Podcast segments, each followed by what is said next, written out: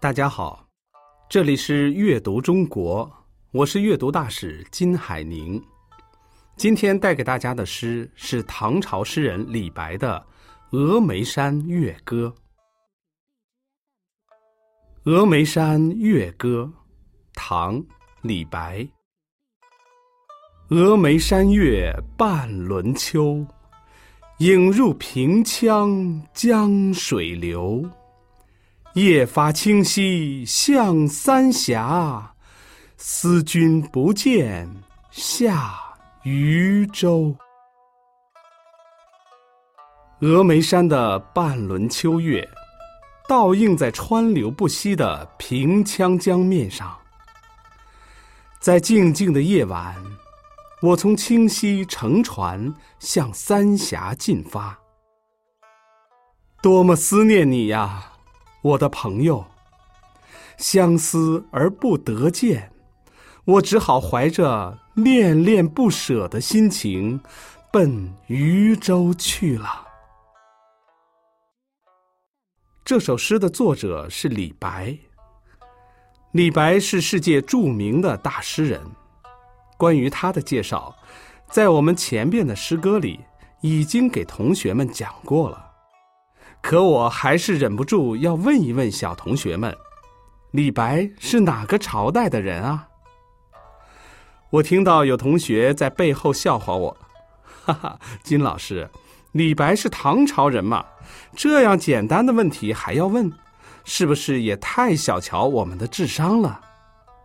哈哈，对了，唐朝诗人李白，字太白，被誉为诗仙。李白写了无数首诗，写诗就是他最重要的生活内容。如果不能写诗，那对李白来说就太痛苦了。现今呢，有一千多篇李白的诗流传到我们这个时代。一千多年过去了，我们读着李白的一些短诗，有没有觉得很好懂？仿佛就是我们今天活着的人写的。为什么会有这样一种感觉呢？有些古人写的东西，我们就看不懂，可是李白写的就能看懂。李白是怎么做到的？他是不是会穿越到他以后的各个时代来看过，知道人们的喜好？李白的父亲叫李克。李白五岁时，父亲把家搬到了四川江油市青莲乡。到了那里，李白开始读书识字了。到了十岁的时候，他就开始读经史子集，也就是《诗经》《论语》《大学》《中庸》《史记》等古人代代相传的书。通过阅读这些书，他攒了很多自己喜欢的文字。也渐渐的有了自己的想法，找到了自己写作文的风格。到了十五岁的时候，就开始写大文章了。李白读书很广泛，非常喜欢传奇小说，喜欢写景抒情，喜欢舞剑，还喜欢神仙。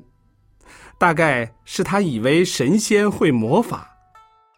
如果李白生活在现代，恐怕也是会很喜欢芭芭拉小魔仙、赛尔号和哈利波特吧？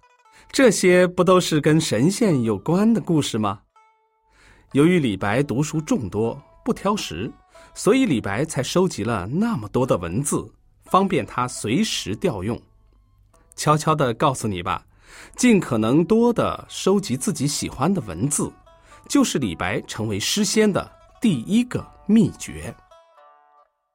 古人说：“读万卷书，还要行万里路。”李白长大后就开始到中国各个地方去旅游，在旅游过程中认识了另一位伟大的、被我们称为史诗的大诗人杜甫，两个人成了好朋友。在旅游过程中，李白收集的文字与景点结合起来。就成了许多瑰丽的诗篇。这首诗出自《李太白全集》卷八，是李白年轻时的作品。峨眉山是蜀中大山，也是蜀地的代称。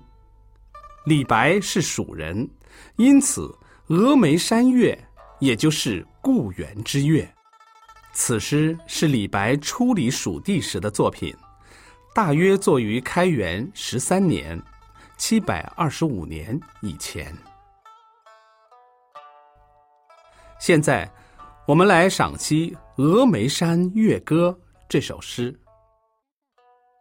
这首诗意境明朗，语言浅近，音韵流畅，全诗意境清朗优美，风致自然天成，为李白脍炙人口的名篇之一。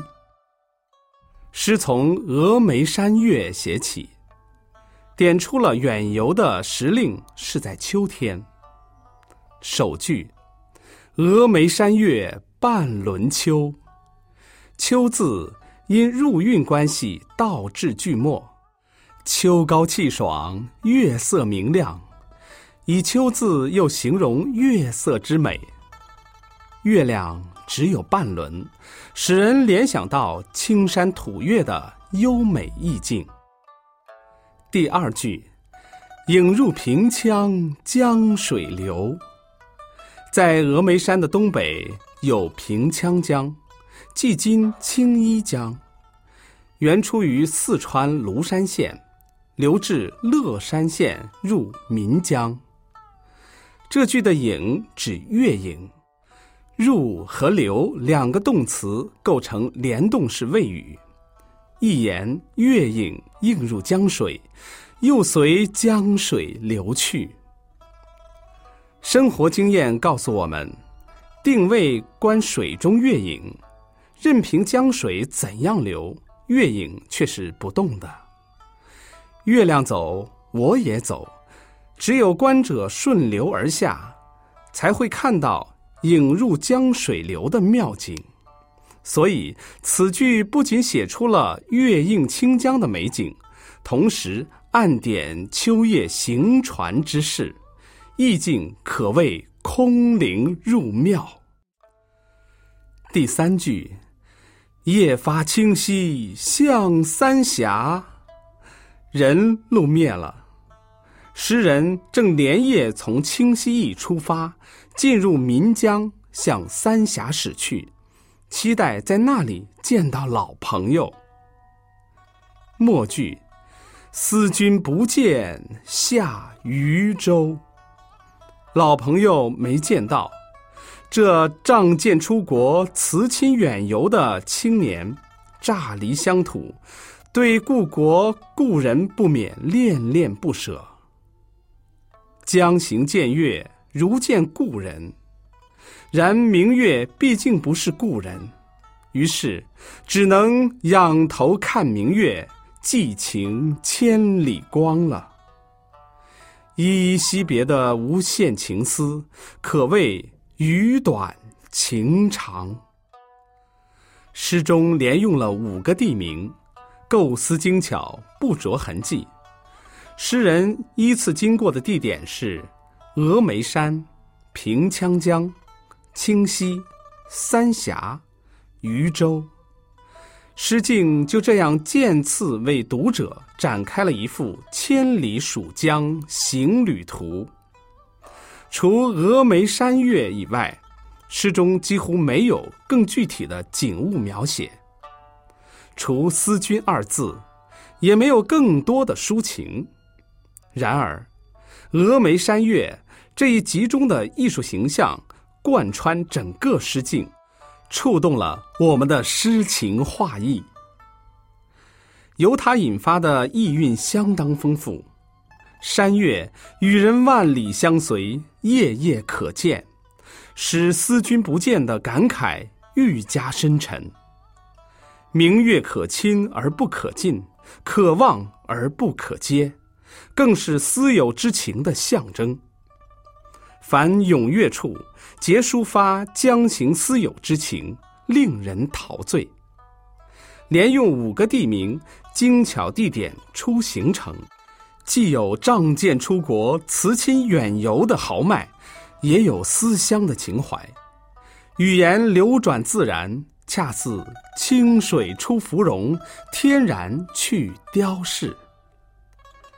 本来短小的绝句在表现时空变化上颇受限制，因此一般写法是不同时超越时空。而此诗所表现的时间与空间跨度，真是到了驰骋自由的境地。二十八字中，地名凡五件，共十二字。这在万首唐人绝句中是仅见的，它被视为绝唱，其原因在于，诗境中无处不渗透着诗人江行体验和思友之情，无处不贯穿着山岳这一具有象征意义的艺术形象，这就把广阔的空间和较长的时间统一起来。其次，地名的处理也富于变化。峨眉山岳，平羌江水，使地名附加于景物，是虚用；发清溪，向三峡，下渝州，则是实用。而在句中位置亦有不同，读起来不着痕迹，如此自然。现在，让我们来一起诵读一遍这首诗。峨眉山月半轮秋，影入平羌江水流。夜发清溪向三峡，思君不见下渝州。这里是阅读中国，我是阅读大使金海宁，感谢您的收听。